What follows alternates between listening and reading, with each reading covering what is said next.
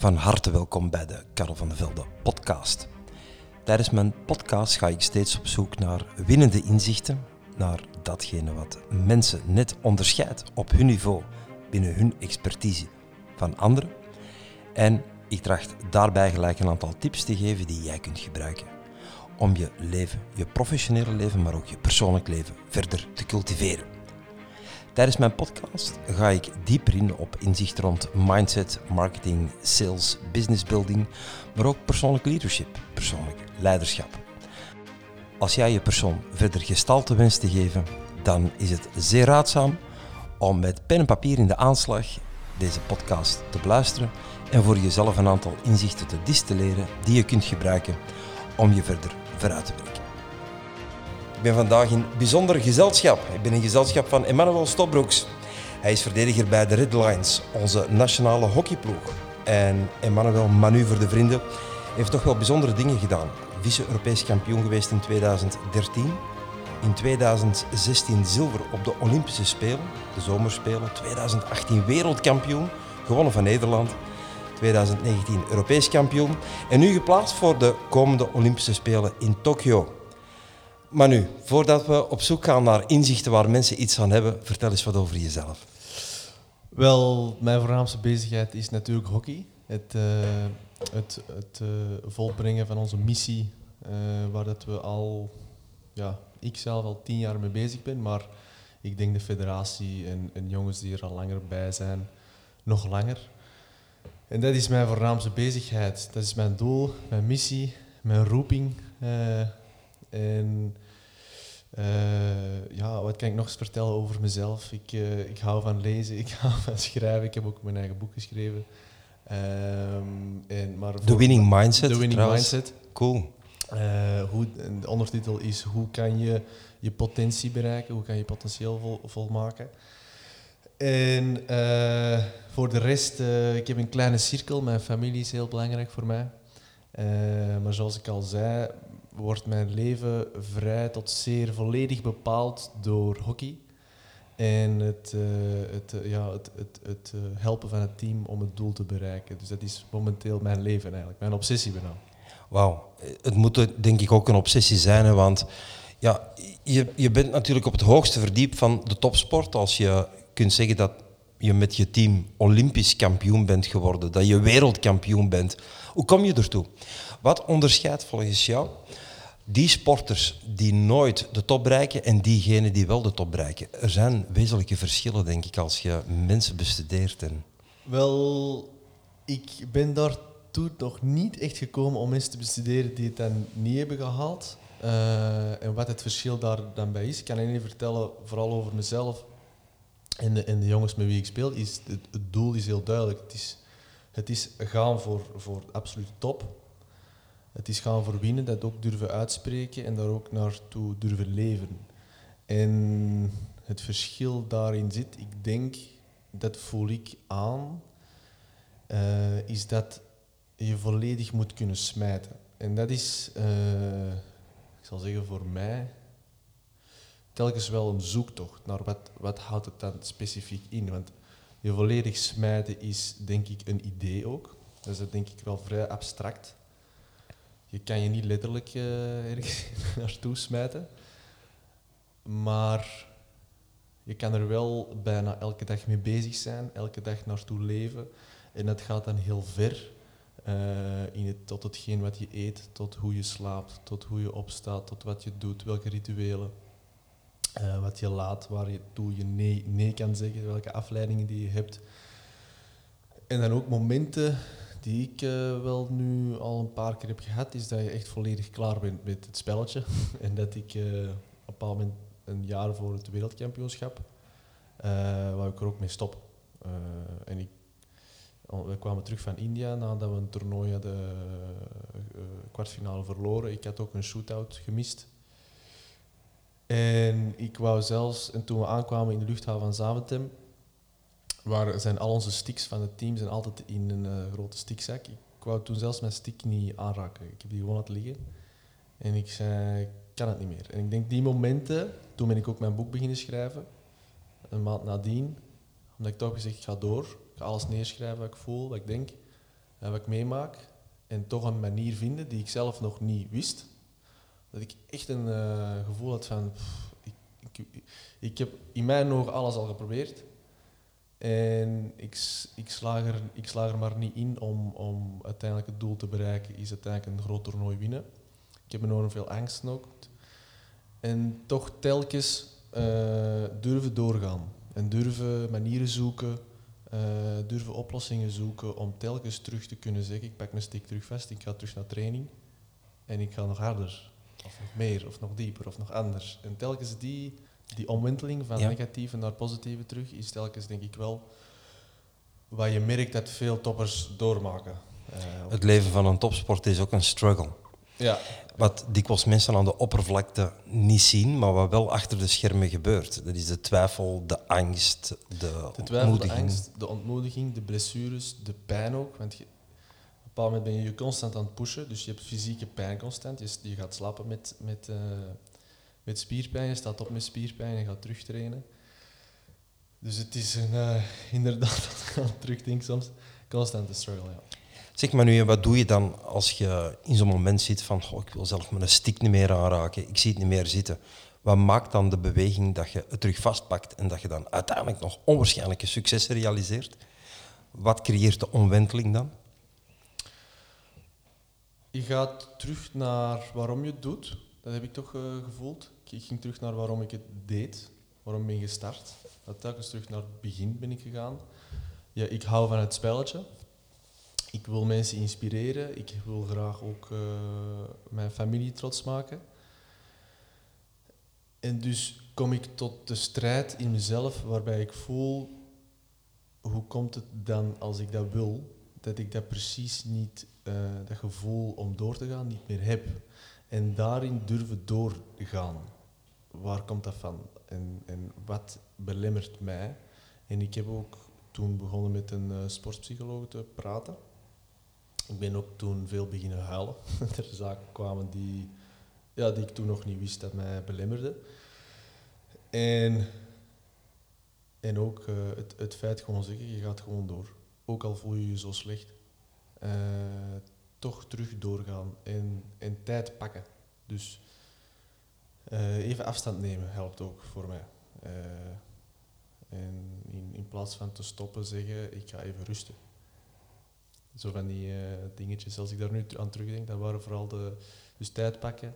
ehm, Tot jezelf terugkomen, Tot ruimte in je geest maken en, Ja, en ja. terug je motivatie herwinnen uiteindelijk. Motivatie hiermee en overzicht terugnemen van jezelf. Overzicht van jezelf, van je omgeving, waar je mee bezig bent. En op een of andere manier begin je dan ook eh, mogelijkheden terug te zien. Ook eh, veel lezen, ik lees veel boeken. Ehm, en dan begin je ook door te hebben van dit is deel van het proces.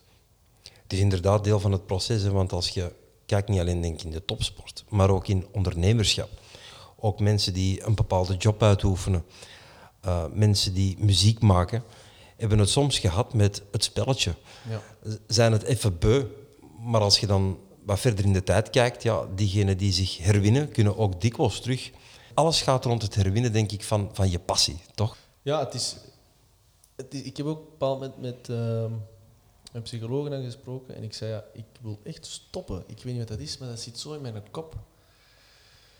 Hoe komt dat? En ehm, uiteindelijk kwam het erop neer, voor mij een klik was gemaakt van toen zeiden, ja, dat is gewoon normaal. Accepteer het gewoon. Omhels die angst en die onzekerheid en die gevoelens die je hebt. En, en, en ga daar ook en loop daar niet van weg. Ik denk dat soms mensen daarvan weglopen en daar niet durven naar kijken, naar het beestje dat eh, wil stoppen en angstig is en onzeker is. Eh, maar dat is net eigenlijk, daar zitten heel veel mooie lessen in, heb ik geleerd. Wat is je, je grote angst als je, je, loopt, je angst werkt in heel veel dingen heel blokkerend. En als je het kan deblokkeren, dikwijls dan achteraf gezien heel verrijkend. Wat is jouw grootste angst waar je steeds binnen die sport dan tegenaan loopt? Ik heb veel kleine angstjes die niet opkomen. De grootste, echt de grootste angst. Wat is het grootste monster waar dat je me tegen vecht? monster, eh, dat ik het niet kan.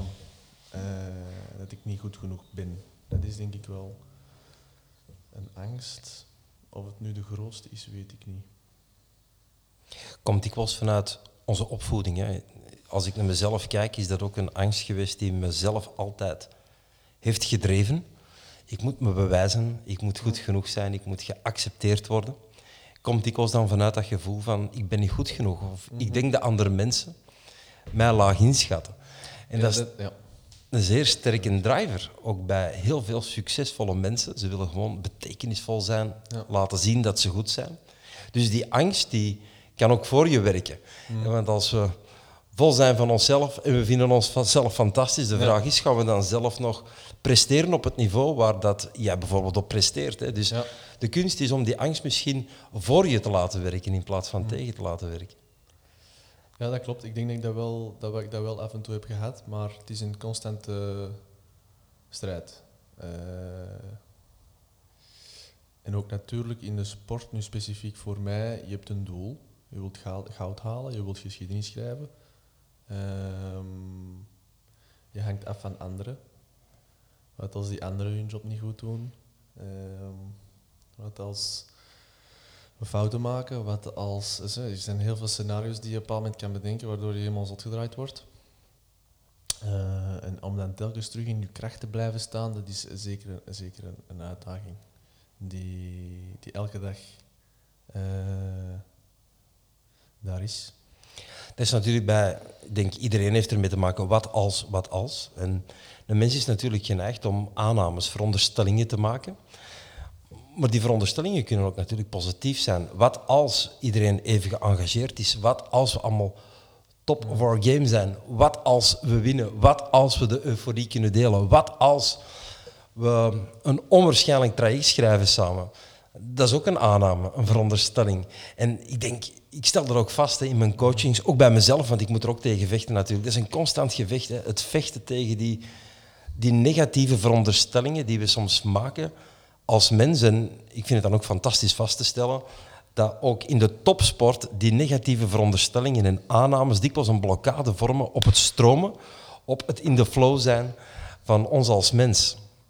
Ja, maar ik denk, dat is die, die omslag. Ik kom eigenlijk van, van een bepaalde plek en ik word me dan bewust van die negatieve veronderstellingen.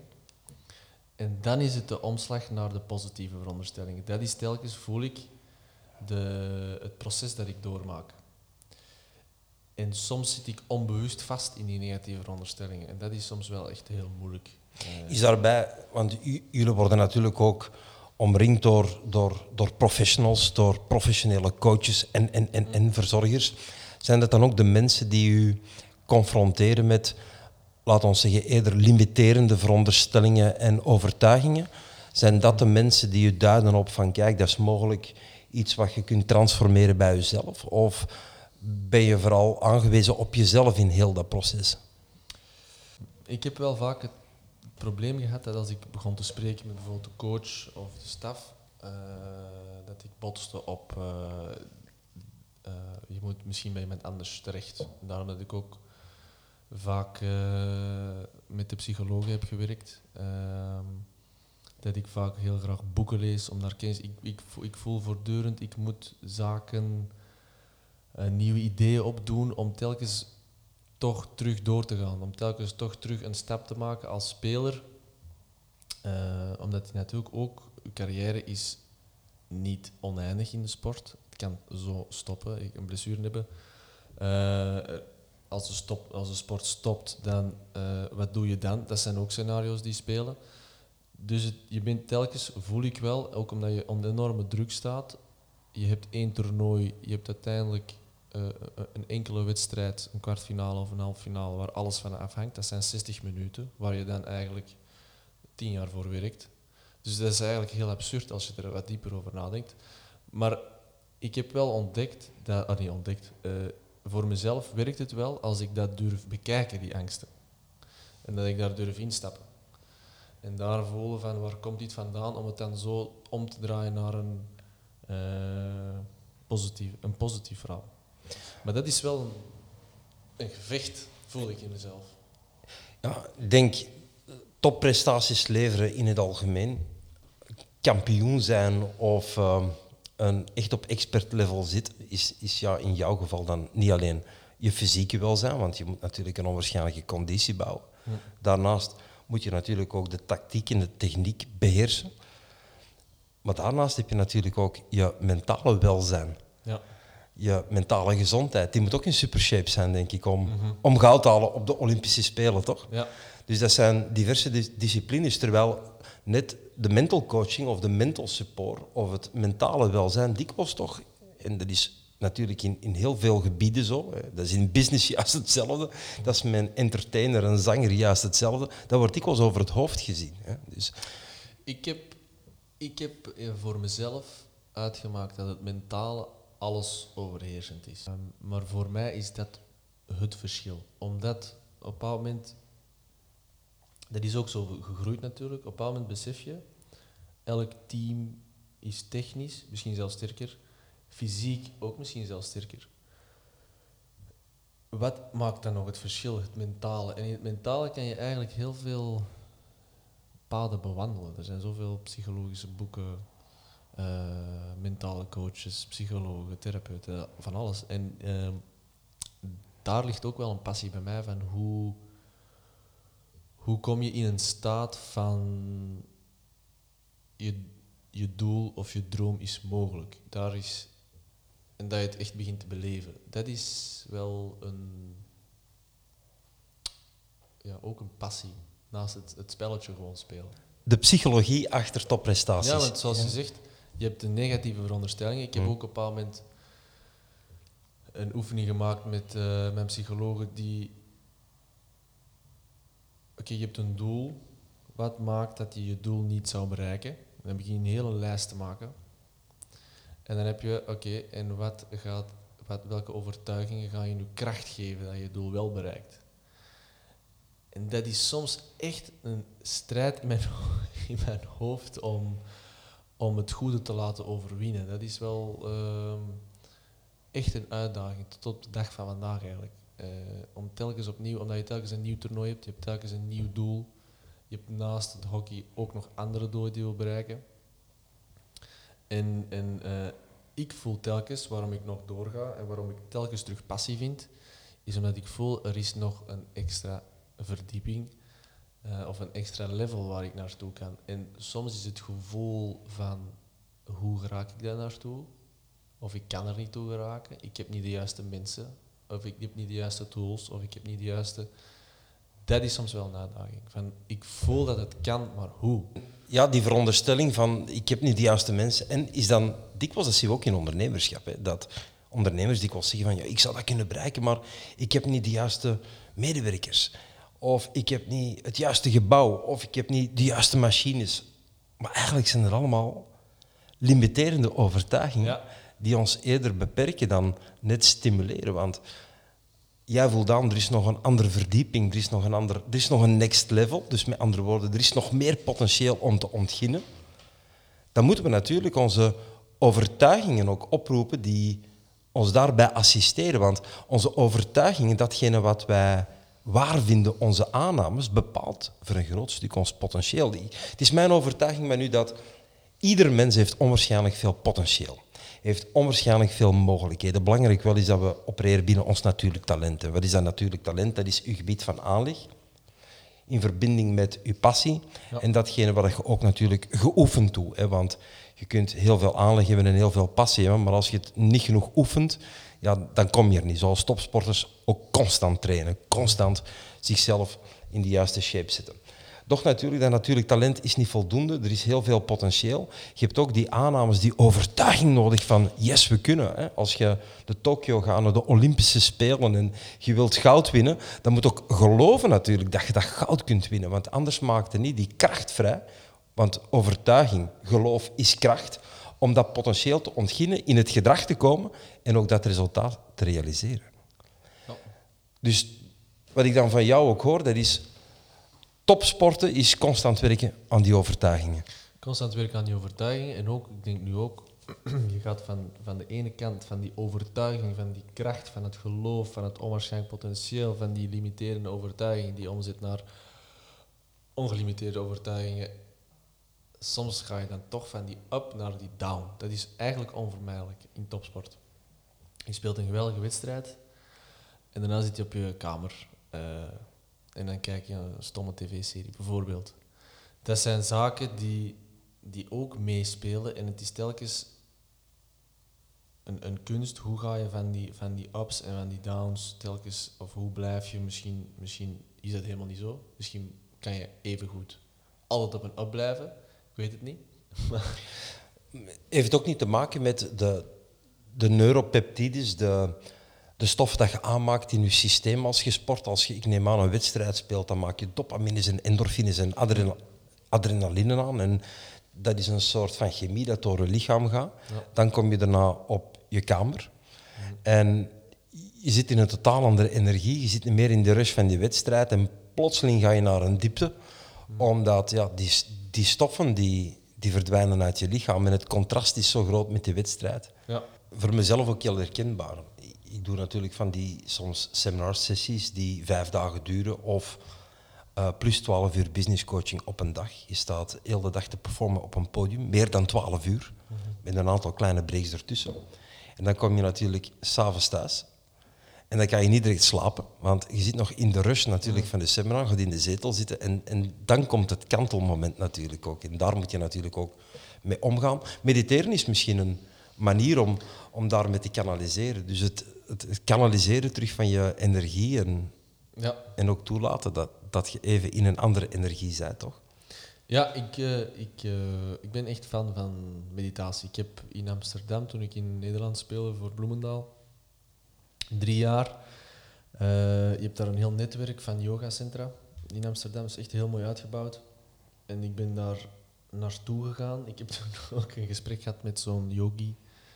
En die vroeg van, zo'n intakegesprek, waarom wil je graag yoga doen? Ik zeg, ja, ik wil het vuur voelen in mij. Dat, dat, dat gaat uiteindelijk, yoga, meditatie gaat, je focust je op je ademhaling, maar je gaat je ook verder focussen op het vlammetje in jezelf. En dat probeer je groter en groter en groter te maken. En ehm, ik heb toen eh, een bepaalde yoga, yin yoga, vaak gedaan, die ik heel graag deed. En dat heeft me wel heel veel eh, rust gebracht. eh, in mezelf, in die down-periodes. En dat heeft me enorm geholpen. Ik heb ook, dat was die yin yoga, de eerste keer dat ik dat deed, kreeg ik koppijn. Ik heb doorgezet, heel hard moeten focussen op ademhaling. Mijn gedachten gingen van links naar rechts, van onder naar boven. En dan op een bepaald moment was er een klik. Ik heb toen ook mijn vader gebeld. Ik heb ongelooflijk meegemaakt tijdens meditatie. Ik heb ineens alles werd kalm en rustig. En eh, ik had over alles overzicht. En ehm, daar, ik, ik probeer ook dagelijks te mediteren, soms meer, meer nodig als anders. Maar daar vind ik enorm veel rust en dat helpt me ook. Ehm, en dat helpt me ook in mijn training, in mijn kracht. Ik voel dat ik ook daardoor rustiger ben en ook zwaarder, dieper kan gaan. Net omdat ik die rust vind en ook mijn geest is ontspannen. En ik voel dat ik daardoor ook eh, ja, een, ander, een ander level kan treden. En dat is ook, denk ik, eh, mooi dat je voor jezelf ook een systeem hebt om, om daar succesvol mee om te gaan. Want natuurlijk, ja, iedereen is ook anders. Hè. Dus eh, dat zal ook in een sportteam zo zijn. De ene persoon is extravert, wordt opgeladen van prikkels. Hè. Er zijn mensen die, hoe meer prikkels dat ze krijgen, hoe meer energie rond hun, hoe meer energie dat ze aanmaken. Maar er zijn ook mensen die eerder introvert zijn, die eerder vermoeid worden van, van prikkels. En die dan net de moment van afstand en meditatie en rust moeten kunnen creëren om terug die energie aan te maken. Ja, En dan heb je natuurlijk de, de ambiverts, dat zijn mensen die zo wat in het midden zitten, maar iedereen is anders. En mooi is dat je voor jezelf natuurlijk een methode kunt, kunt vinden. Dat zou eigenlijk iedereen moeten doen, want dat is niet alleen in de sport, dat is ook in ondernemerschap, dat is ook in je werk. Mensen staan constant onderhevig aan prikkels. En sommige mensen halen er energie uit, maar sommige mensen het kost hun gewoon heel veel energie. En ze hebben geen systeem, geen strategie om daar succesvol mee om te gaan. Met bijgevolg dat ja, de term burn-out is ook niet voor niks in het leven gekomen. Dat, Ja. dat heel veel mensen crashen in het proces. ik ben daar wel gevoelig aan op de crashing-proces. Toch wel. Ja, omdat ik eh, mezelf eh, vrij tot zeer uit, tot uitputting toe eh, push. En dan crash ik. En dan komt het moment van ik wil mijn stick niet meer, niet meer aanraken. En, uh, en zo verder. Dus, maar Dank je trouwens voor je, je kwetsbaarheid. Want mensen gaan er onwaarschijnlijk veel aan hebben dan een wereldkampioen, een Olympisch kampioen. Ja.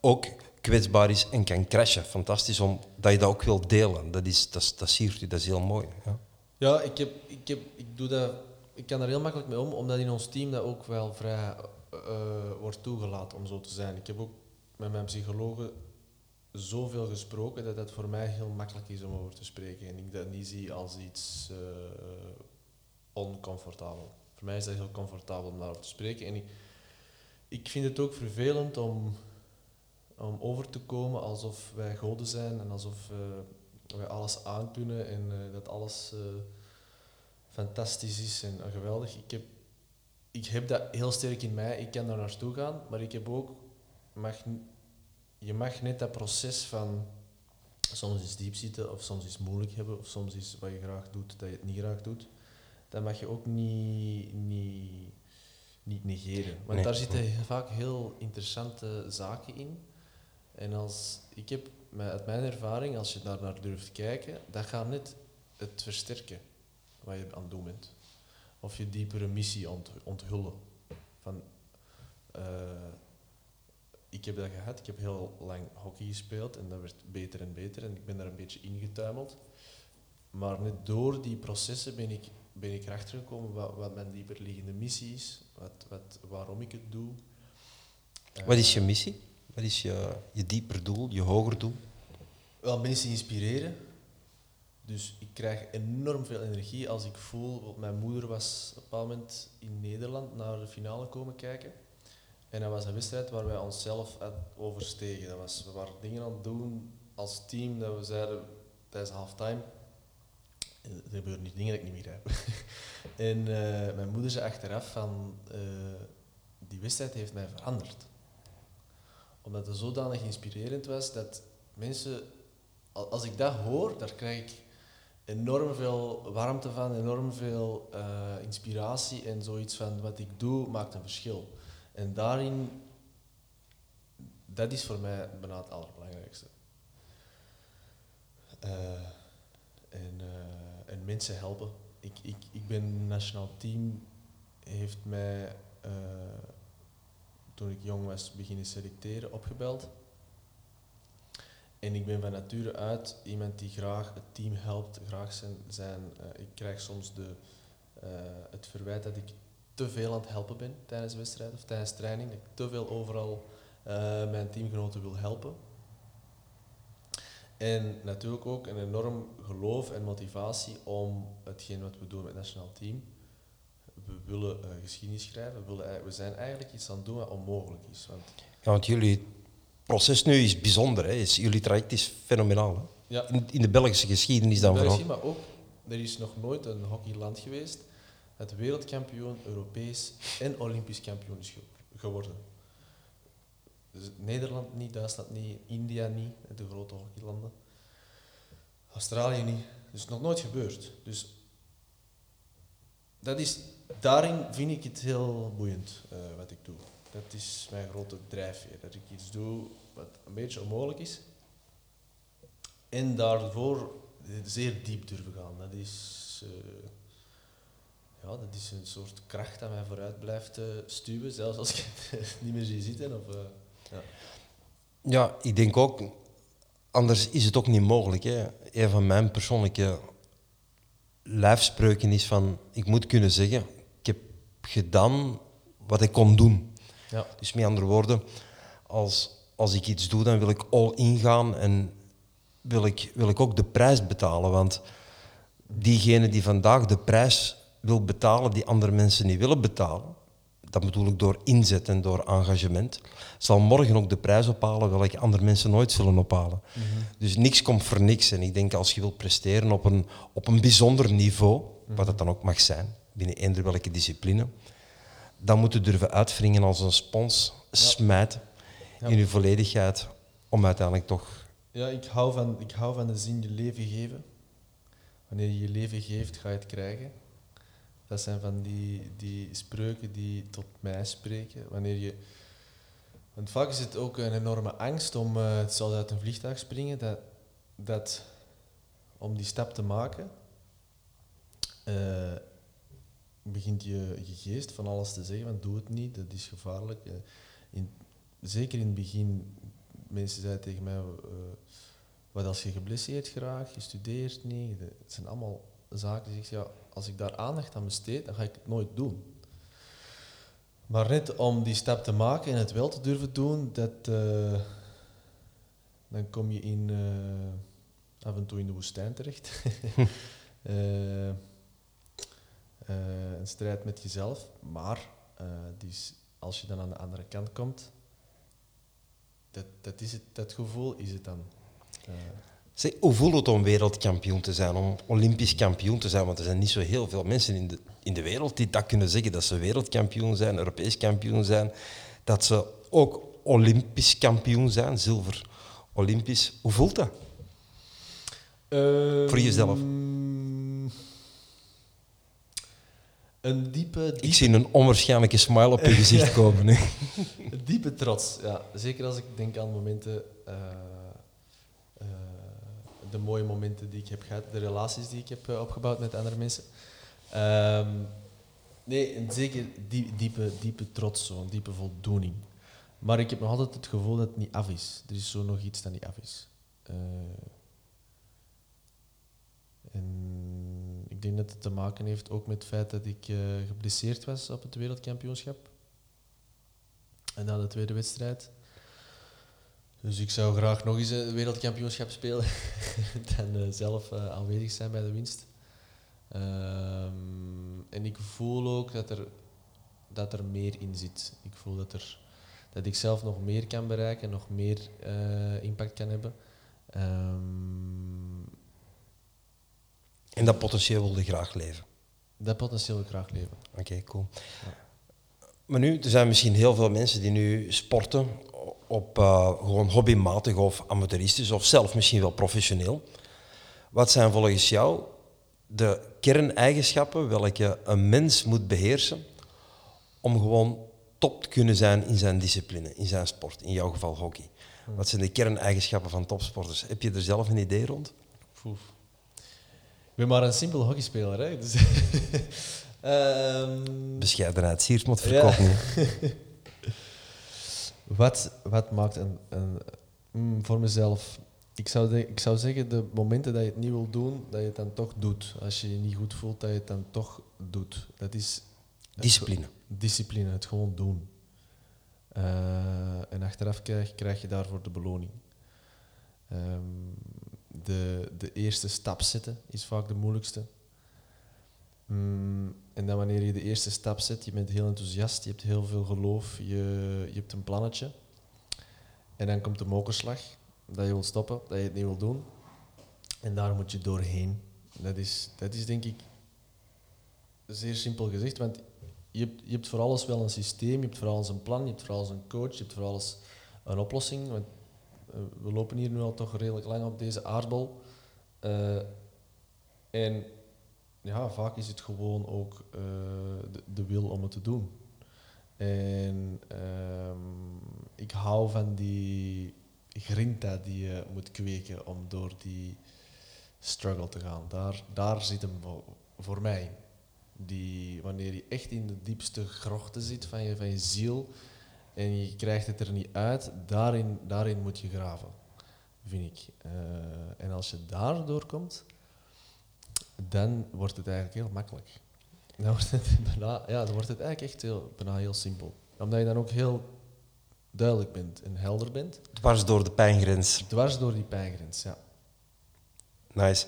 En zijn er nog andere kwaliteiten waar je aan denkt? Van, uh, dat moet een topsporter ook uh, beheersen. Dus dwars door de pijngrens, uh, discipline. Ik zeg ook dikwijls tegen, tegen mensen van, kijk, discipline is zo belangrijk, je moet je kunnen disciplineren om bepaalde dingen te doen, maar je moet je ook kunnen disciplineren om bepaalde dingen te laten. Want nee, nee durven zeggen. Ja. Ik denk ook aan het beest in jezelf. Spreek het beest aan. Wat is het beest? Het beest is het. Uh, als ik train, dan heb ik graag dat ik in een zone kom waar ik uh, bijna het beest wordt, beast mode. Waarin dat eigenlijk, ja, dat is een bepaalde zone waarin dat je alles durft loslaten en volledig terug volledig durft smijten. En dat je in je zone komt en dat je gewoon niks anders, niks anders bestaat met wat ik hier nu aan het doen ben. En je, je gaat daar volledig in. Geen afleiding, omdat je ook nee hebt gezegd tegen alle afleidingen. En je hebt één ding waar je op focust. Je, maar je wereld is heel klein, heel op jezelf. En daar, daarin ligt de, de magie, zullen we zeggen. De flow.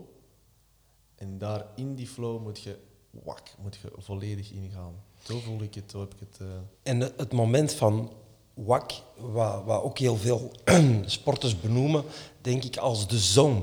de zone, ja. Is, gebruiken jullie die term ook, de zone? Ja, zone, de flow. Wat, wat betekent dat voor u, de zone? Kan je dat beschrijven? Dat Vanuit... eigenlijk alles, alles lukt zonder na te denken. Ik heb eh, de mooiste goals gemaakt, de mooiste acties. En als ik mezelf dan zie, dan zeg ik, ik was toen niet aan het nadenken en alles liep gewoon vanzelf. En je bent volledig synchroon met je bewegingen en, en, en, en wat je wil bereiken. En het lukt gewoon. Heel simpel. Je kan het eigenlijk vergelijken met een artiest. Die doet een performance, die zingt, maar dan moet niet eens aan een tekst denken. Ja. stroomt gewoon. Het stroomt gewoon. Het stroomt gewoon. Ja. Ja, cool. En dat is wel het frustrerende als het niet stroomt. Dat, is zeer frustrerend. En wat doe je dan om, om toch in die, in die zone te geraken? Heb je daar technieken voor of zijn er methodes om, om dat proces om te, om te schalen dan? Eigenlijk wanneer ik die momenten echt heb beleefd, is ook wanneer ik heel eh, bezig was met meditatie en yoga. En dat ik mijn geest eigenlijk zeer goed onder controle had. Ehm, en ik het dan kan loslaten op een manier. Het is, het is een beetje, ja, het is moeilijk om uit te leggen. Maar het is een soort zoektocht naar het gevoel om dat te kunnen bereiken. En natuurlijk hoort daar de structuur bij van de trainingen die ik doe, de, de, de trainingsschema's, de, eh, met ploegtrainen, extra trainen. Ik ging ook soms, op een bepaald moment kwam ik, had ik dubbeltraining met de nationale ploeg, kwam ik thuis, was ik zo kwaad dat ik voelde, die training was niet goed, dat ik thuis nog eens een uur extra trainde op mezelf. Puur razerd, nee. Dus eh, zo van die zaken dat... ehm,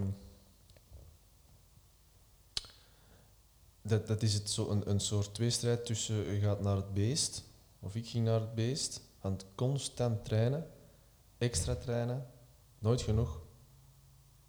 En dan durven loslaten. In, in de yoga die ik toen deed. Ehm, en en ik, ik heb eh, ook gelezen over de monkey paradox. Ja, je dat kent Vertel. Ja. boek over eh, de, aap in je brein. Dat, eh, we hebben allemaal een aap in ons brein, een emotioneel, emotioneel deel. En ehm, alles wat je meemaakt, alles wat binnenkomt, gaat via de emotie. Je krijgt altijd een stuk emotie mee. Of gevoel. En dat kunnen omzetten in ehm, feiten en waarheid. Dat is eigenlijk constant bijvoorbeeld, je krijgt, een, je krijgt als een topsport bijvoorbeeld, je krijgt een goal tegen. En je kan je daar heel... Je, je ziet vaak dat topsporters, het kopje gaat omlaag en het is eigenlijk al bijna klaar. Ja, gelooft- deuk, deuk in de overtuiging. Deuk in de overtuiging. Mhm. eh, je begint te geloven dat de tegenstander veel sterker is. Eh, je begint eh, bijvoorbeeld, wij als België, we krijgen een goal tegen, tegen Nederland. We kunnen gaan spelen. Wij Belgen hebben het nog nooit gedaan. We hebben nog nooit gewonnen, groot toernooi. Wie zijn wij als hockeyland? De Nederlanders zeggen dat Mhm. ook luid op. België is een fout in de geschiedenis in het hockey. Ehm, Dat tegendeel hebben jullie dan. tegen bewezen, maar het is wel wel bewezen, ja. die gelimiteerde overtuigingen, Ja, die heb je ten eerste zelf als mens, maar andere mensen leggen die ook op, omdat soms zijn die limiteerde overtuigingen ook waarheid. Omdat wij hebben als België nog nooit zo goed gepresteerd. Dus als ze dan zeggen, ja, jullie, jullie betekenen niks in hockey, ja, dat klopt wel. maar hoe, ze, hoe, vorm je die realiteit om? En hoe kan je als speler, als mens, die gelimiteerde overtuiging, dat is een constant strijd geweest voor, voor België. En dan terug te komen op, de, op het aapje in ons brein. Als je dan eh, tegen Nederland speelt en ze zijn arrogant en ze komen af en ze maken een goal, nog een goal en zeggen: hé, hey, lekker joh, eh, goed bezig. Daarom daar tegen, sterk tegen te staan.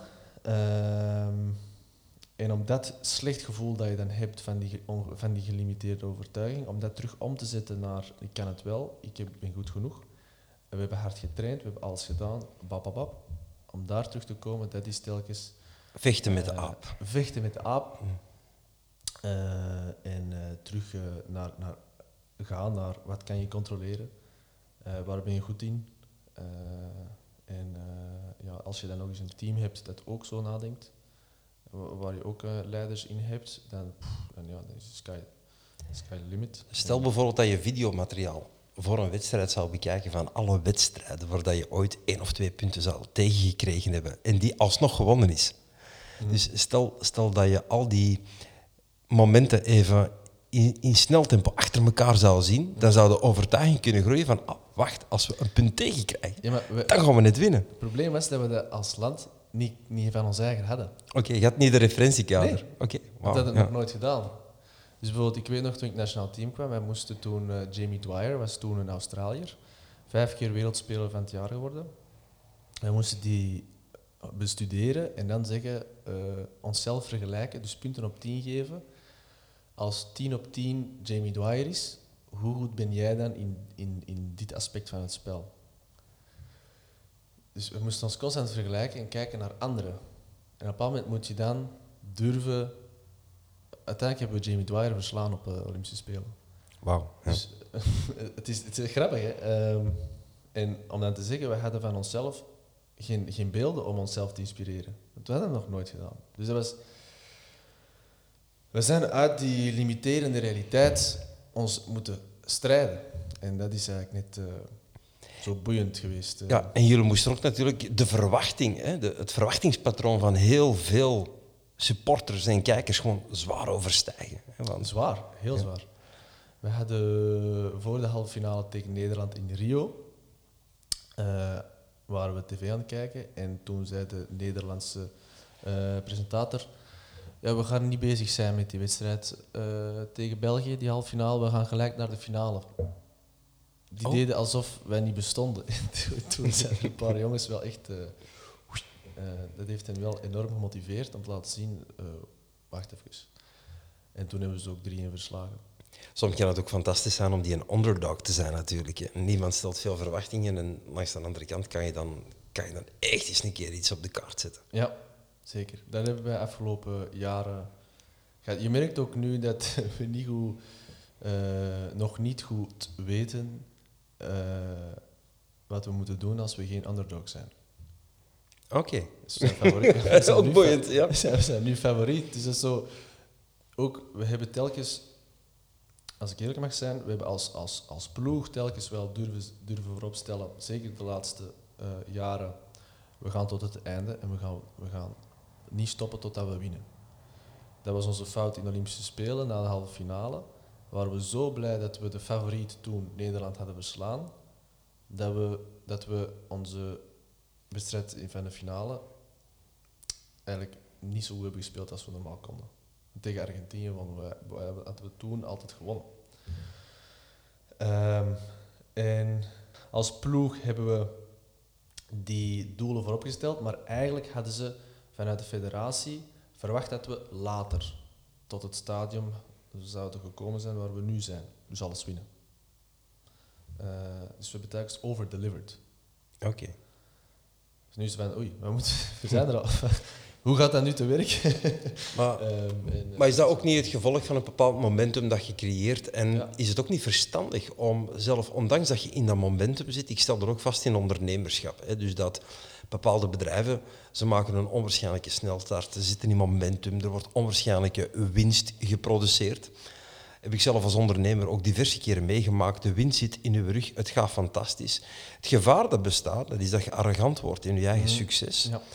En verstandig is, denk ik, om, om toch even uzelf terug in die underdog-positie te zetten. Om, ik zeg altijd tegen mijn mensen, we staan nog maar aan het begin van onze wandeling naar een top.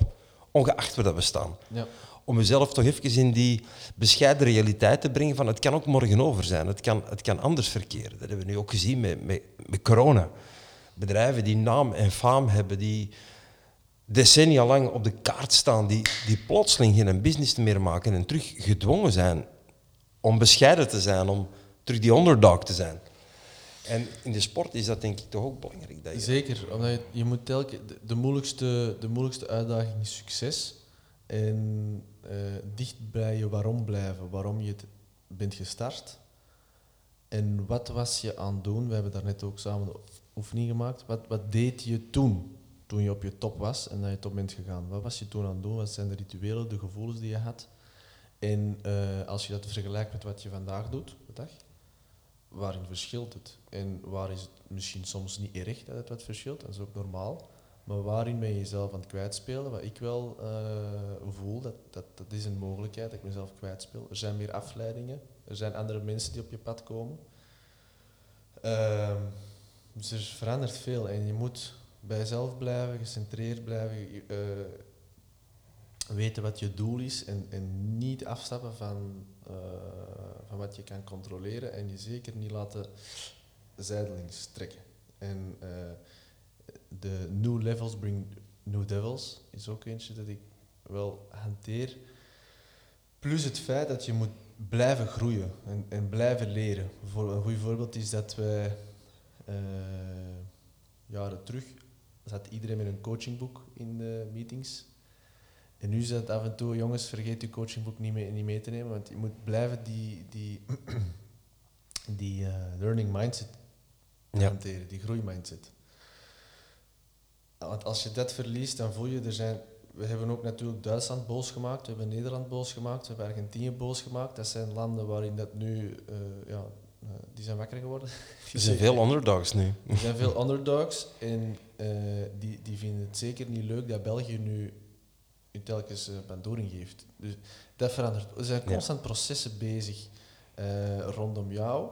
Natuurlijk mag je daar niet te veel op focussen. Je moet altijd kijken naar, oké, okay, wat is ons verhaal? Uh, wat willen wij doen, wat willen wij brengen. Maar inderdaad, blijf in die. Uh, ga slapen als een kampioen, maar sta op als een underdog of zoiets. Dat zijn zo van die. Ja, um, maar het is natuurlijk ook vanaf het moment dat je in dat, in dat leerproces zit, haalde ook inspiratie op. Hè. Dus als je, je zegt, oké, okay, als dus mijn collega's en ik zelf met een coachingboek naar, naar de training komen, dat coachingboek is inspiratie, er haalde inzichten uit. Maar vanaf het moment dat je stopt met bijleren, stopte ook met jezelf te inspireren. En van daaruit verlier je ook een stuk motivatie en persoonlijke kracht. En ook veel opportuniteiten om, om, om beter te worden. Om beter te worden. Ja. Er zijn constant zaken, als je, als je open staat en bewust bent, zijn er elke milliseconde zaken die je kan leren. Je kan een beter gesprek hebben, je kan een beter... En dat is als je daarin komt, dat is, dan wordt het leven eigenlijk zeer, zeer boeiend. In ondernemerschap, maar nu zijn er vier belangrijke fases waar ik soms over spreek. De eerste fase, dat is de droomfase. Dat is dat je, je bent eigenlijk nog geen start-up. Je denkt over een onderneming en, en je hebt een, een beeld van hoe dat allemaal kan zijn. En meestal is dat beeld fantastisch. Als ik dan jonge startende ondernemers spreek en ik stel, wilde bereiken, oh, fantastische dingen en ze weten dat helemaal in te kleuren. En ik ben er zelf ook geweest. Ik was 22, ik heb mijn eerste onderneming begonnen. En dat is vanuit een droomfase. Ik heb een droom. Maar dan begin je. En dan kom je in de tweede fase, dat is de leerfase. Je stelt eigenlijk vast dat niks is zoals in uw droom.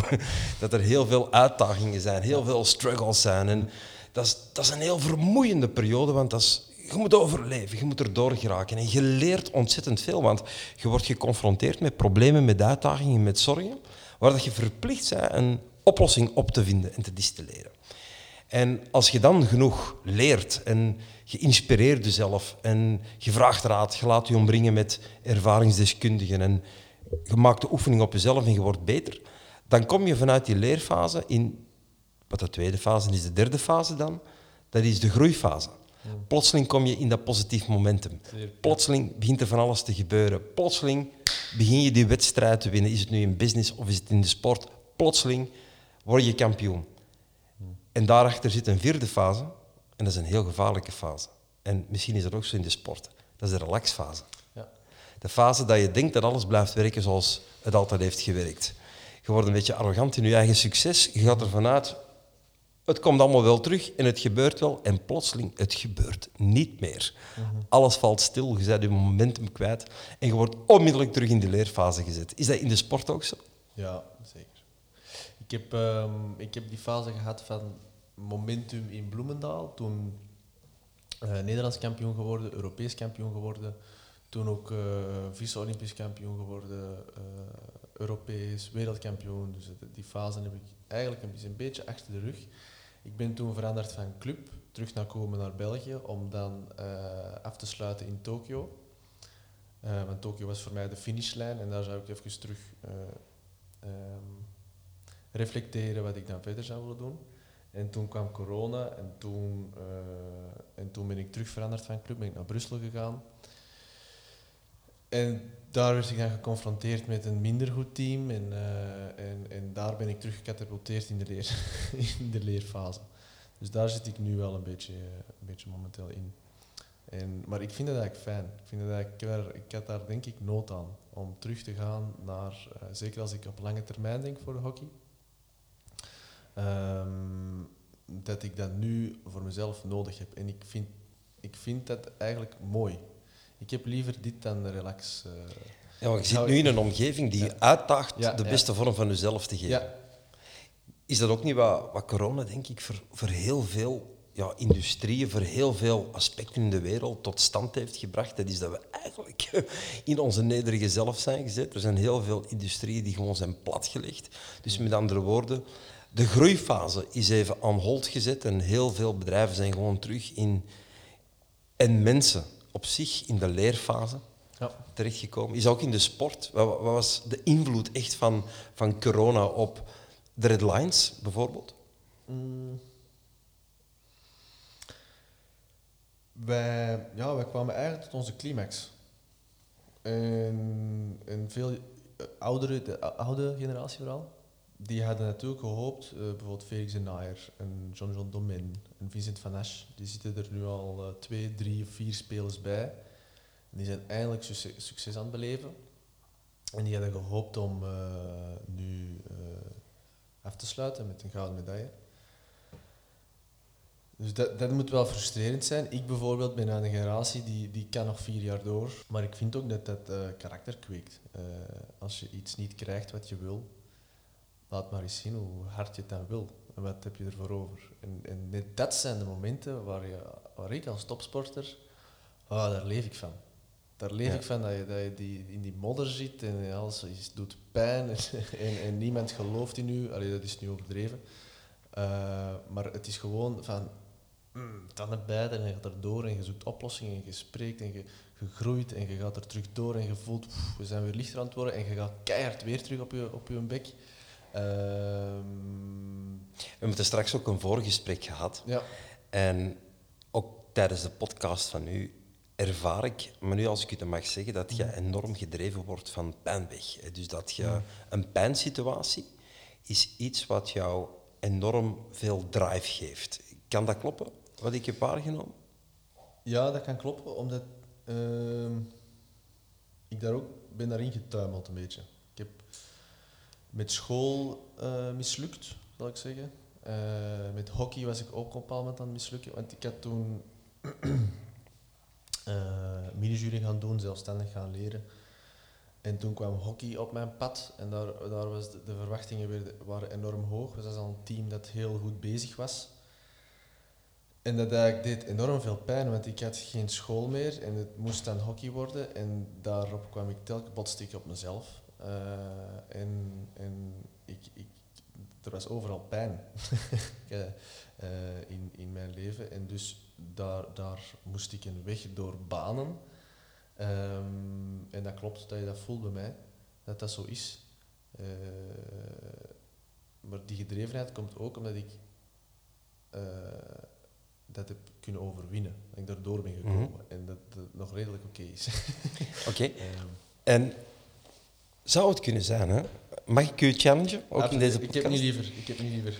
Ik heb vastgesteld dat mensen welke... En veel succesvolle mensen komen uit de school van de harde klappen. Mm -hmm. Trouwens, dat schooltraject hebben we dan gemeenschappelijk. Ik was daar ook geen held in de school. um, veel mensen die super gedreven zijn, die me ooit echt klappen gehad en het moeilijk gehad en hebben zich willen bewijzen, mm -hmm. worden gedreven door pijn. Dat is een intrinsieke motivator, uit je pijn weg. Een nevenconsequentie daarvan is dikwijls dat als de pijn verdwenen is, is dikwijls ook de motivatie weg. En wat ik heb vastgesteld bij heel veel ondernemende mensen, werkende mensen, maar ook sporters, dat is dat ze, en ook artiesten trouwens, dat ze vanaf het moment op een bepaald niveau van succes komen, onbewust een soort van zelfsabotage, ze zijn er niet bewust van, hè, maar onbewust een soort van zelfsabotage toepassen. Om terug in die pijn te zitten, om terug die hernieuwde energie en kracht te vinden, om terug te presteren. Dus met andere woorden, ze vernietigen voor een stuk wat ze hebben opgebouwd, zonder dat ze beseffen dat ze dat doen, om terug te kunnen pionieren en vanuit het niets terug een soort van rise-up te kunnen doen. Om terug die motivatie te vinden. Is dat iets wat jou ook Ja, herkent? dat ben ik. Ah, dat ben jij? Ik vind dat jij mij zo goed kende. nee, dat ben ik. Ja. Ja. De afgelopen jaren. En de kunst is nu, denk ik, om, om een nieuwe motivator te vinden. Want als je iedere keer je, je motivator blijft vinden bij pijn, van pijn weg, dan gaat het blijven een soort van zelfsabotage toepassen. Als je nu een hoger doel kunt vinden, naar plezier toe, om je te smijten en je motivatie op te wekken. Motivatie is niet het juiste woord. Om je missie te leven, om je drive. En het is naar iets groter, naar iets beter. Maar heeft niks meer te maken met pijn. Dan zal mogelijk ook die zelfsabotage, denk ik, verdwijnen. Dus met andere woorden, je zou een shift, een transformatie kunnen maken. En ik bedoel, wie ben ik nu dat ik dat tegen u mag zeggen? Olympisch kampioen, wereldkampioen. Maar ik kijk altijd uit naar patronen en, en Ja. ik hoor naar wat mensen zeggen en wat er opspeelt. En je hebt ook heel open gesproken over, en dat vind ik prachtig, over, over uw traject. En dat gaat heel veel mensen inspireren. Veel mensen, heb ik vastgesteld, die werken zich uit pijn. En vanaf het moment dat de pijn verdwenen is, is de motivatie weg en komen ze automatisch in de relaxfase. En gaan ze zichzelf vervolgens dikwijls, omdat ze dan een bepaalde ontevredenheid ervaren, nog meer saboteren. Om terug naar af te gaan, om dan terug naar rise-up te doen en een start. Met andere woorden, dat is een comfortzone. Maar de kunst is om je meer te laten motiveren door pijn, maar eerder naar plezier toe. Nieuwe, uitdagende doelen te stellen. Een paar verdiepingen hoger of verder te kijken, een paar levels verder te kijken. Van oké, dat willen we. Bijvoorbeeld, oké, nu gaan we gewoon dat goud winnen in Tokio. En dan gaan we nog eens een keer wereld- of Europees kampioen worden. En dan ga ik dat. Maar niet meer vanuit pijn, maar eerder naar plezier toe. En vanaf het moment dat je die shift kunt maken... Ik ga een voorbeeld geven. Vanuit mezelf. Mijn, mijn eerste motivatie toen ik... eh, ben beginnen ondernemen, dat was mijn rekeningen kunnen betalen. Want er kwamen meer inkomende facturen binnen dan dat ik facturen kon uitschrijven. En ik had een constante angst van, oei, ik kan toch niet failliet gaan? En mijn missie was om geld te verdienen, om gewoon comfortabel, niet rijk te worden, maar in eerste instantie comfortabel te kunnen, ku- kunnen leven. Nu, op een zeker moment, na heel wat struggle, kom je daar. Je kunt comfortabel leven. De rekeningen kunnen betaald worden en je verdient een aardige cent en je produceert waarde. En je bedrijf heeft een bepaalde vorm. Heeft eigenlijk al een vorm die groter is dan dat je initieel had verwacht. Dan is dikwijls het moment daar dat je zelf begint te saboteren, dat je je eigen problemen begint te creëren, om dan terug een rise-up te kunnen doen, een soort van herpakking te doen, jezelf terug te heruitvinden. Ik heb geleerd dat dat niet hoeft, dat je beter concentreert op een hoger doel, waar dat je naartoe werkt vanuit de status die dat je nu hebt. Bijvoorbeeld dan in, in jullie geval. Jullie zijn Europees kampioen, jullie zijn wereldkampioen. Ja, what's next? Nog eens een keer Olympisch kampioen. En dat zou eigenlijk vertaald moeten worden op individueel niveau binnen een team ook. Want jullie zijn natuurlijk een team. Hè? Dus de Red Devils bestaat uit verschillende spelers. En vanaf het moment dat je een synchroniteit krijgt binnen dat geheel, dat team, en je hebt allemaal de juiste motivator, dan, dan denk ik, kan er nog meer schoons tot stand komen. Ja, dat klopt. Ik heb hetzelfde. Ik heb, ik heb dat hoger doel in mezelf wel aanwezig, maar ik heb die zelfsabotage wel. Dat is een mix van zelfsabotage en een, en een mix van mezelf heruitvinden om terug een diepere ik te vinden of een andere ik die nog meer kan bereiken of, of, of het is zoiets in de aard. En ehm, voor mij dat groter doel is ook altijd geweest om, om, om een, eh, een team te maken dat werkt in België. Eh, in de sport. Omdat het nog nooit is gebeurd. Dat is voor mij ook een eh, enorme passie. Uiteindelijk, welke sport je ook speelt, de, de intentie is dat eh, je mensen een bepaald gevoel wilt meegeven met wat je doet. En als je laat zien dat je plezier hebt, dat je ervan houdt, dat je ehm, voor elkaar door het vuur gaat, waar mensen het warm van krijgen als ze naar je kijken en geïnspireerd naar huis gaan, dat, daar draait het om. Vanaf de momenten dat je iets doet dat vooral gericht is op jezelf, dat uitgaat, vertrekt vanuit je eigen belang, dan leg je een onwaarschijnlijke hypotheek op de performance en de resultaten.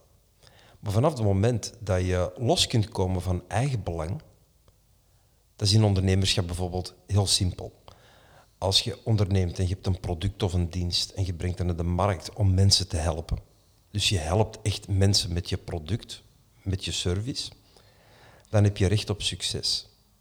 Je succes dat je mag ervaren staat in directe verbinding met de waarde dat je overdraagt naar de ander.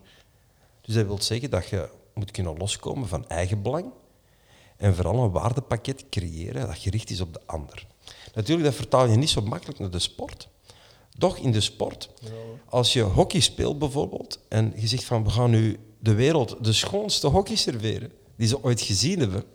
We gaan al die kijkers, al de mensen die supporteren, gaan we de mooiste hockey serveren dat ze ooit hebben gezien. Ik denk dan komt op die moment je performance op een ander level. Omdat je intentie zit goed. Vanaf het moment, denk ik, heb ik ook vastgesteld. Want ik heb een aantal uh, sporters ook gecoacht door de tijd en coaches van sportclubs.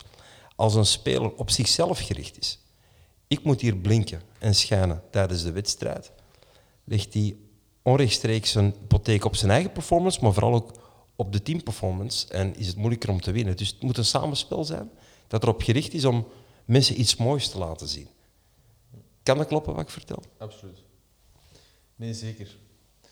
Dat is dat uh, loskomen van eigen Maar ik ben eigenlijk, hoe, wanneer, wanneer ben je als mens, of als sporter, of als ondernemer, wanneer handel je uit eigen belang? Wanneer kan je daar bewust van worden? Goh, ik denk, eigen belang zal er altijd zijn. Want er mag natuurlijk... Ik spreek altijd, er moet een win-win-win zijn. Hè? Dus er moet een win zijn in eerste instantie voor de klant. En die win moet groot zijn. De klantenbeleving moet top zijn.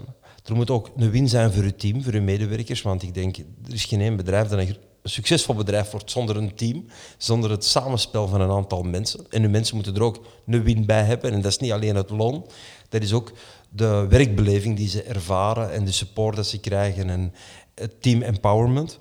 En uiteraard moeten als ondernemer op het einde van de rit er ook een win bij hebben. En die win, dat is natuurlijk, dat, wordt ook vertaald door winst, centen dat je produceert. Maar centen. Ik heb nu wel wat centen verdiend in mijn leven. Ik heb ook centen tekort gehad in mijn leven. Centen is nooit een onwaarschijnlijke motivator. Het, het zit er meer in de beleving en dat wat je met die centen kunt doen, dat is natuurlijk beleven. Je kunt een bepaald comfort toe-eigenen en je kunt in een bepaalde beleving uh, stappen die dat je kunt inhuren of organiseren of eender wat. Maar de centen op zich mag nooit eigenlijk het einddoel zijn. Ooit zijn een succesvolle ondernemer tegen mij van Kel, goed geld verdienen. Dat is een aangename consequentie van datgene wat je graag doet en vooral heel goed doet. En dat is in de sport natuurlijk ook zo. Als jij morgen hockey spelen met, met, ik moet er veel geld mee kunnen verdienen, dan kom je het veld meer op, denk ik, dan... Ja. Ja, klopt. Dat is met een tennisser ook of een voetballer ook. Als, als het geld een grote rol gaat spelen, dan is dikwijls de carrière voor een stuk voorbij. Mm. Is dat herkenbaar? Zeer boeiend wat je allemaal vertelt. En daarom dat ik uh, soms uh, denk van, wat ik nu zeggen? Als, als je vertelt, krijg je telkens duizenden en ideeën erbij. maar voor mij is het ook, um, ik denk voor elke hockeyer momenteel, een uitdaging. Omdat je toch snel wordt vergeleken met voetbal. Je wordt snel vergeleken met andere sporten waar, waar de centen anders zijn. Um, en dat is soms heel moeilijk om als je die vergelijking maakt. Dat je dan, uh, ik heb een video van jou bekeken daar straks op YouTube, waarin je zegt, ja, je kan je goed voelen in wat je doet. En dan kom je in een kamer binnen waar er ineens eh, mensen zijn die veel meer centen hebben. Of zaken doen waar je zegt van, "Eh, kan dat? En dan voel je ineens sukkelaar. Dus die... eh, dat gevoel telkens overwinnen, en dat is telkens het aapje dat dan komt, het gevoel, de assumpties, telkens terug naar feiten, waarheid gaan, telkens teruggaan naar waar ben ik goed in, wat wil ik graag, wat is mijn missie, waar wil ik, wat wil ik bereiken Ja. op deze, op deze, in dit leven van mij. En als je daar zit, ja, wat maakt het uit wat andere mensen hebben? Absoluut, want als je gaat vergelijken, en dat is waarschijnlijk ook het voorbeeld dat ik gaf in die video die je bekeken, je bent nooit, bij wijze van spreken, de belangrijkste of de grootste. Hè. Je kunt vandaag het gevoel hebben van je bent geslaagd en dan kom je in een context terecht. En daar zijn dan ineens mensen die tien keer zoveel hebben gedaan of gerealiseerd dan dat jij hebt gedaan en dan voel je je meer geslaagd. Doch ik heb mijn jonge carrière, toen, ik jong was eh, en pas mijn eerste stappen zetten als ondernemer, dan ben ik topondernemers gaan interviewen. En al die mensen die bereid waren om met mij rond de tafel te zitten en met mij een gesprek te hebben om me te adviseren en hun te laten interviewen, die hadden een onwaarschijnlijk respect voor waar ik stond als jonge gast in mijn ondernemerschap. En dat was belangrijk nog niet ver. Dus geluksbeleving wordt niet altijd afgemeten aan status en faam. Ik denk, dat is een proces dat jij alleen voor jezelf kunt voelen. We mogen nooit andere mensen beoordelen naar onze eigen maatstaven van succes. Wat voor de ene persoon succes betekent, dat hoeft per definitie niet hetzelfde te zijn voor u. En wat voor u succes betekent, dat kan voor iemand anders anders zijn. En dat is in deze maatschappij spijtig genoeg, zeker met al die social media, wel aan de gang. Dat is dat er een soort van maatschappelijke norm wordt gecreëerd van voilà, nu zijt je succesvol. Als je dat realiseert, zijt je succesvol. Als je zo kleedt en met die wagen rijdt en in dat soort huis met zoveel vierkante meters woont, dan moet je succesvol. Maar dat heeft niks met succes te maken. Wat is voor jou dan succes? Voor mij is succes, dat is een heel gerichte vraag waar ik een heel duidelijk antwoord op kan geven. Voor mij is succes een heel persoonlijk, specifiek doel voorop stellen. Wat ik graag wil bereiken om een belangrijke reden. En ieder doel heeft zijn reden mee. En dat doel dan ook bereiken binnen een bepaalde tijd zonder de rechten van andere mensen te schaden en daarbij een gevoel van voldoening ontwikkelen. Dat is voor mij succes. Dus met andere woorden, een doel voor, bereiken zonder andere mensen te schaden. zonder andere mensen te schaden. Ethiek is heel, is, is heel voornaam. Er zijn veel mensen die ehm, doelen bereiken ten koste van anderen. Dat komt, is dat wel zo. ja? Je wint, je wint en, en je, creëert, je creëert een verliezer. Eh, ja, je zou er ook anders kunnen kaderen. Hè. Je zou kunnen zeggen van, we creëren een lerende partij die op die moment zichzelf terug moet heruitvinden en van daaruit beter kan worden. Zeer mooi. Ja. Maar ik denk, allee, ik bedoel, waar ik het vooral over heb, dat zijn waarden, ethiek. Hè. Dus ik denk, je moet correct zijn. En, en sommige mensen brengen andere mensen gewoon schade toe. Ehm, en ze geven er ook niet om. En ik denk, dat is, dat is kort termijn. Dat komt altijd als een boemerang terug. Los daarvan, je doelen zijn ook veranderlijk. Dus de doelen die ik had in mijn twintig, die zijn, waren totaal anders dan de doelen die ik nu heb. En je ziet ook mensen. Heb je daar voorbeelden van? Of, eh, Ja, ik denk in het begin, eh, als ik 22 was, dan dacht ik aan dat specifieke wagen. Ah, ja. En dan wou ik die specifieke vakantie doen en ik wou zoveel centen op mijn rekening. De dag van vandaag, dan denk ik, is meer mijn, mijn doel om... bij allee, is heel concreet mijn doel om andere mensen beter te maken en bij te dragen. En ik voel, mijn succes wordt vandaag afgemeten, naar mezelf toe dan, aan het aantal mensen dat ik help groeien. En als ik vandaag andere mensen kan helpen groeien, dan voel ik mij vandaag succesvol. Dus dat is totaal iets anders dan, dan wat vroeger was.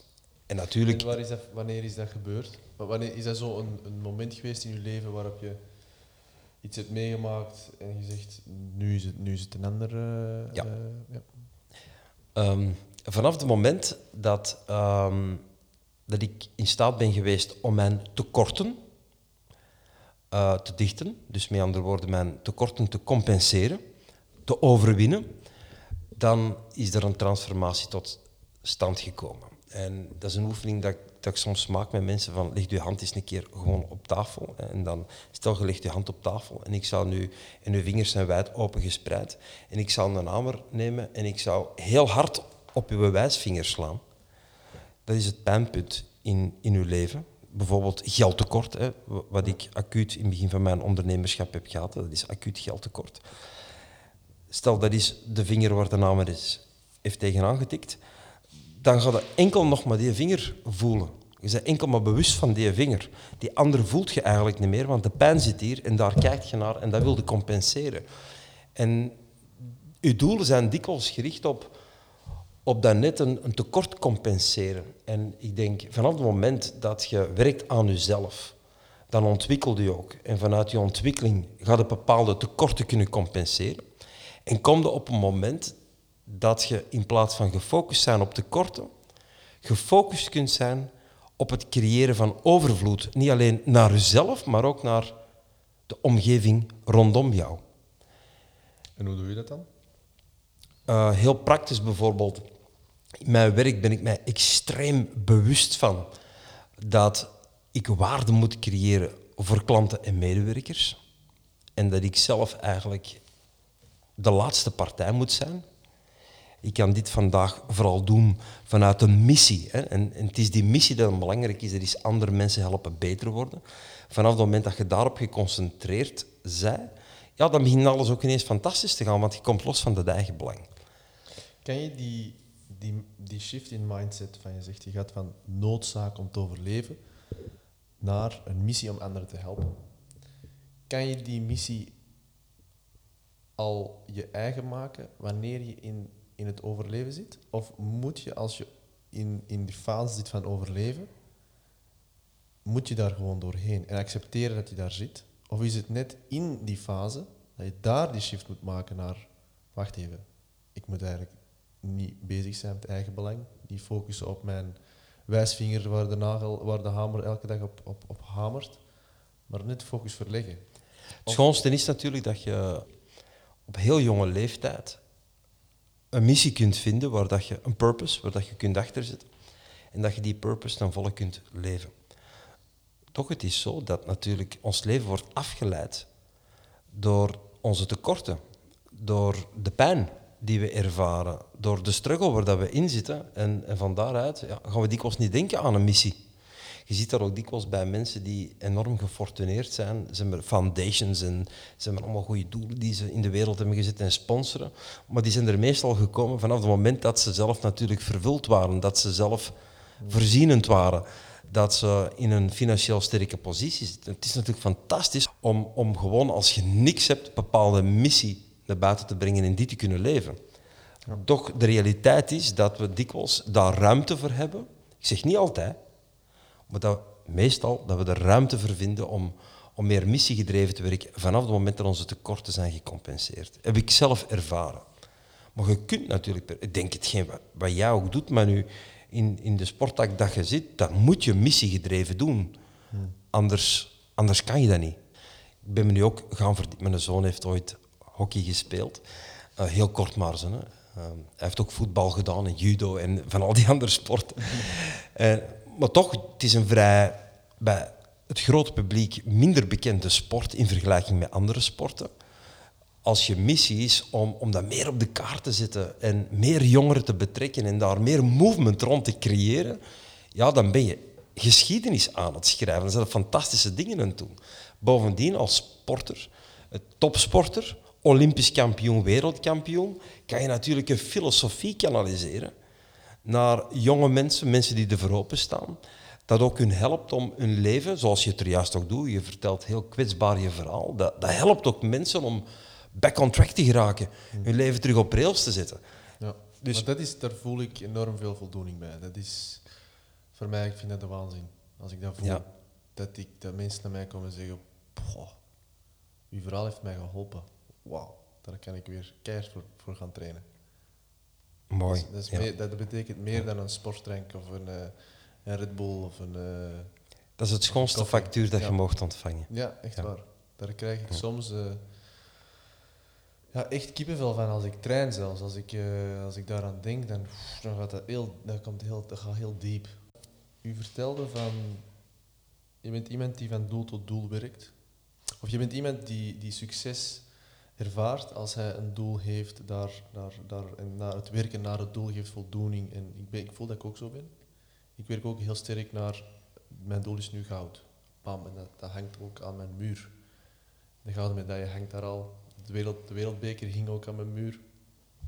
Uh, ik had ook opgeschreven daaronder, ik ben wereldkampioen. Ik had eerst geschreven, ik word wereldkampioen op, op de datum van de finale. En daarna heb ik het doorschrapt en ik zeg, ik ben wereldkampioen. Laat er gewoon maar uitgaan dat ik het al ben. Ja. En daar naartoe werken. Uh, maar wat gebeurt er tussen de doelen? Laat zeggen, je hebt het doel bereikt, je hebt een nieuw doel, of je hebt geen doel. Is daar een fase waarin je zegt, dat heb ik nooit, omdat ik constant andere doelen heb? Of is er ook een fase van, ik heb geen doel? En, oh ja, ik heb... Dat, dat zijn dan die momenten dat ik zelf in de relaxfase terechtkom zonder dat ik het zelf besef. Dat noem ik dan drijfzand. Hè. Dus de, relaxfase is, dat is uw modder, dat is mijn drijfzand. Dat ik vergeet gewoon om doelen te stellen. En natuurlijk, ja, het gaat niet om bezit of of, of, of meer creatie constant. Het, het, het gaat over een richting. Een doel is een richting. Als wij zelfs, ik zal zeggen, met een auto zouden buiten rijden hier, en we hebben geen doelbestemming, dan komen we aan het eerste beste kruispunt en dan gaan we, naar links of gaan we naar rechts. Dan ga ik zeggen, okay, pak, pak naar links. Oké, dan gaan we naar links. En dan het volgende kruispunt, ja, gaan we naar links of naar rechts. Terwijl ik zal eens naar rechts rijden. En we rijden doelloos rond. En het zou kunnen zijn dat we na drie uur rondrijden, op een kilometer van ons vertrekbestemming staan. Dus een doel heb je nodig om gewoon richting te geven aan je leven, waar dat je wilt zijn. En dat dwingt je ook na om te denken, voor te denken op hoe dat je wilt leven, hoe dat je in het leven wilt staan. Dus bij mij zijn er meestal altijd doelen achter de doelen. Dus ik denk verder, dus als we dit bereiken, dan daarna gaan we dat bereiken en gaan we dat realiseren. En gaan we dat tot stand brengen. En het gaat niet altijd om wat ik eruit haal. Het kan ook voor een groter geheel zijn. Er zijn ook gezinsmatige doelen. Er zijn ook sociale doelen die we hebben. Er zijn ook omzetdoelen, om het zo te zeggen, als bedrijf en winstdoelen. En dat is er natuurlijk ook, maar er is veel meer. Ik heb mijn leven opgedeeld in zeven levensgebieden. En binnen die zeven levensgebieden tracht ik specifieke doelen te stellen en doelen achter de doelen te stellen om mijn leven richting te geven. En die doelen zijn dus een keer veranderlijk. Hè. Wat bedoel je met doelen achter de doelen? Dus um, om u een concreet voorbeeld te geven, als ik dan in jouw schoenen zou mogen staan, oké, het eerste doel zal zijn Olympisch goud. Nu, stel dat ik dat realiseer, zou ik al een doel erachter hebben vanuit die realisatie, mik ik op dat specifieke project dat ik wil tot stand brengen. Ik kan me dan niet, als ik dan op die bühne sta en ik ontvang het geld, mij afvragen van, wat, wat ga ik nu doen? Het zwarte gat. Het zwarte gat zou ik vermijden door daar een doel achter te plaatsen. Ja, En dat doe je. Hè, je hebt bijvoorbeeld professionele doelen of financiële doelen. Oké, bijvoorbeeld, ik ga zoveel uh, vermogen creëren. Maar stel ik daar ben, oké, dan, dan ga ik naar dat level van vermogen toe. Met gezondheid. Hè. Ik werk bijvoorbeeld, uh, ja, je zit in betere shape dan ik ben. Uh, ik ga nu naar zoveel kilogram en als ik daar ben, dan ga ik naar die spiermassa bijvoorbeeld of naar dat. Dus je gaat op verschillende gebieden ga de doelen achter doelen creëren. En eigenlijk ga je nooit afvragen van oké, waar ben ik naartoe aan het gaan? Je hebt dat. Doch ik moet wel zeggen, soms, hè, bijvoorbeeld, uh, verlies je het ook wel eens. Hè, bijvoorbeeld corona, dat, dat heeft hij op de pauzeknop gezet. In het begin is dat plezant natuurlijk, want je zegt, ah, mijn sabbatical is daar, eindelijk, ik kan eens een keer rusten. Maar je onthecht ook van van uw eigen plan en uw doelen. En er is bij heel veel mensen aan de gang. Ze hebben geen doel meer. Hun doel is geworden, we moeten hier doorkomen, we moeten overleven. Maar dat inspireert niet voldoende. Dus belangrijk is dat daar ook weer een doel achter steekt. Om uzelf te kunnen opwekken en gemotiveerd in uw dag te beginnen. Uw doelen moeten groter zijn dan uw zorgen. Heb je soms doelen waarvan je weet, die zijn, laten we zeggen, uh, bijna onhaalbaar. Doel is, stel je schrijft een doel op en ineens komt er in jouw hoofd, oké, ik wil president van Amerika worden. Schrijf je die dan op of, um, of hoe filter jij jouw doelen? Ik zou zeker niet de president van Amerika willen worden, zelf niet van, van België, om zo te zeggen. Absoluut niet in die politiek. Uh, maar begrijp wat je wilt zeggen. Laat mijn antwoord geven als volgt. Mijn doel moet altijd inspire voldoende inspirerend zijn, maar moet ook voldoende realistisch zijn. Ik moet erin kunnen geloven. Baseer je dat ook op een gevoel? Of? Dus voor mij moet het altijd realistisch zijn en fantastisch. Dus ik moet erin kunnen geloven. En dat is dan de meetschaal. Ik moet voldoende kunnen geloven in mijn doel om er te kunnen achteraan gaan. Heb je wel eens een moment gehad dat je, want ik heb dat nu al een paar keer gehad, dat je het doel zit en je gelooft er echt in. Je krijgt zo'n zware klap dat je er niet meer in gelooft. Um, en het gevoel is weg. Um, ja, dat gebeurt. Maar ik heb een eigenschap, ik ga harder werken als het moeilijk gaat. Ja, zo weet ik ook. Ja. Ik ga harder werken als het moeilijk gaat. En zijn er bepaalde doelen die veranderlijk zijn geweest? Ja, het is ook helemaal oké. Om op een zeker moment te beseffen dat je doel misschien niet die uitkomst had of zou kunnen hebben dan dat je initieel had ingeschat. Hmm. En dan ga je een nieuw doel, dat ook inspirerend is, creëren. En je gaat dat misschien even overschrijven. Toch veel mensen veranderen van doel, maar ze veranderen niet in een aanpak. Ja. En, en daarom lukken ze nooit. Dus ik denk dat je echt geëngageerd en gecommitteerd tot het doel moet zijn. En daarom is die waarom heel belangrijk. Dus het is eerst de wat. Wat, wat wil, wil ik realiseren en waarom? En om van je leven iets moois te kunnen ma maken, in verbinding met wat je zelf mooi vindt, moet je natuurlijk zelf je potentieel ontginnen.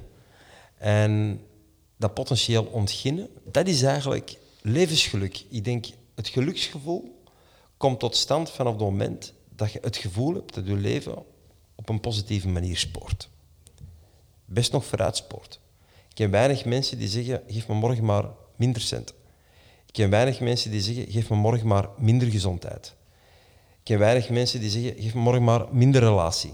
Allee, er zijn er wel die dat zeggen, maar we willen allemaal vervuld zijn van liefde. We willen allemaal toch een bepaalde financiële onafhankelijkheid. We willen allemaal toch wel een gezondheid. We willen allemaal toch wel bepaalde dingen bereiken binnen datgene wat we professioneel doen. En mensen zijn erop gericht om dat gevoel te ervaren van mijn leven gaat vooruit.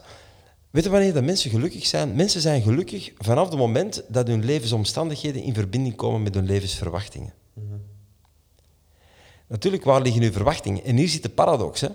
Als je zeer hoge verwachtingen stelt, wat topsporters ook doen, we gaan eens even Olympisch goud winnen, dat zijn hoge verwachtingen, ja, dan is de kans wel daar dat je levensomstandigheden niet in verbinding komen met die verwachtingen. En dat creëert dan dat ontmoedigend gevoel. En ik denk dat toppers, mensen die, achievers ook gezegd, mensen die toppresteerders, die kunnen daarmee om. Die halen de kracht uit, uit die ontmoediging en die herpakken zich. Daar zit groei in. Ja. Daar zit enorm veel groei in. Boeiend. Boeiend, hè? Ja. Maar nu zou jij nog aan de luisteraars een laatste boodschap willen meegeven, onder de vorm van drie tips. Drie tips. Ik zou zeggen, um, ga doorheen die pijn, pijngrens. Geef nooit op als je een doel stelt, de reden is daar en je, je vindt de uitweg niet om het te bereiken. Dat is part of the process. En rust neem rust. En vaak, dat is net eigenlijk een heel natuurlijke beweging dat je doet. Want je, je wilt ergens naartoe, je wilt een doel bereiken. Maar soms is het goed om even rust te nemen, terug te stappen. En een derde tip is, uh, sta open. dus uh, ga weg van eigen belang. Ga zeker, blijf ver, ver weg van eigen belang. Maar wees ook uh, vriendelijk met jezelf. Dat als je daarin hebt gezeten of daarin zit en je bent aan het overleven, dat, ehm, ja, dat, dat je dat moet accepteren. Omhels, omhels jezelf, wie je bent, met al je negatieve en positieve aspecten. En ga op zoek naar je missie. En vind je missie. Want als je je missie vindt en je, je bent daar zuiver achter, 100%, dan kan je alles. En dan vind je ook mensen die je wil helpen en, uh, en die op dezelfde frequentie zitten. En dan is het leven één mooie, één mooi avontuur. Heel mooi avontuur. Ja. Fantastisch. Mooi. Maar nu, dankjewel voor uh, deze inspirerende talk. Ja, jij ik, uh, ik ben vanaf nu een supporter van de Red Lions hockey. En uh, Manu Stofroeks. Dankjewel, Karel. Hang in there, be strong and live with passion. Voilà. Tot de volgende. Tot de volgende. Binnenkort organiseer ik een hele reeks seminars en live events waar we ondernemers coachen naar een zakelijke doorbraak. Het is trouwens onze missie om ondernemers te helpen naar meer omzet, meer winst, meer inkomen en natuurlijk ook vrijheid en levenskwaliteit. En die doen we door hoogstaande kennis, welke vanuit de praktijk komt en onmiddellijk toepasbaar is te delen met ondernemend Vlaanderen en Nederland. En als jij ook open staat om een zakelijke doorbraak voor te bereiden, dan moet je absoluut eens een keer een live event deelnemen. Meer informatie vind je op onze website www.karelvandevelde.be. Surf even naar ons platform en ontdek welk programma dat voor jou de grootste doorbraak kan tot stand brengen. Veel plezier en doe de dingen die dat je mocht en kunt doen met graagte en overtuiging.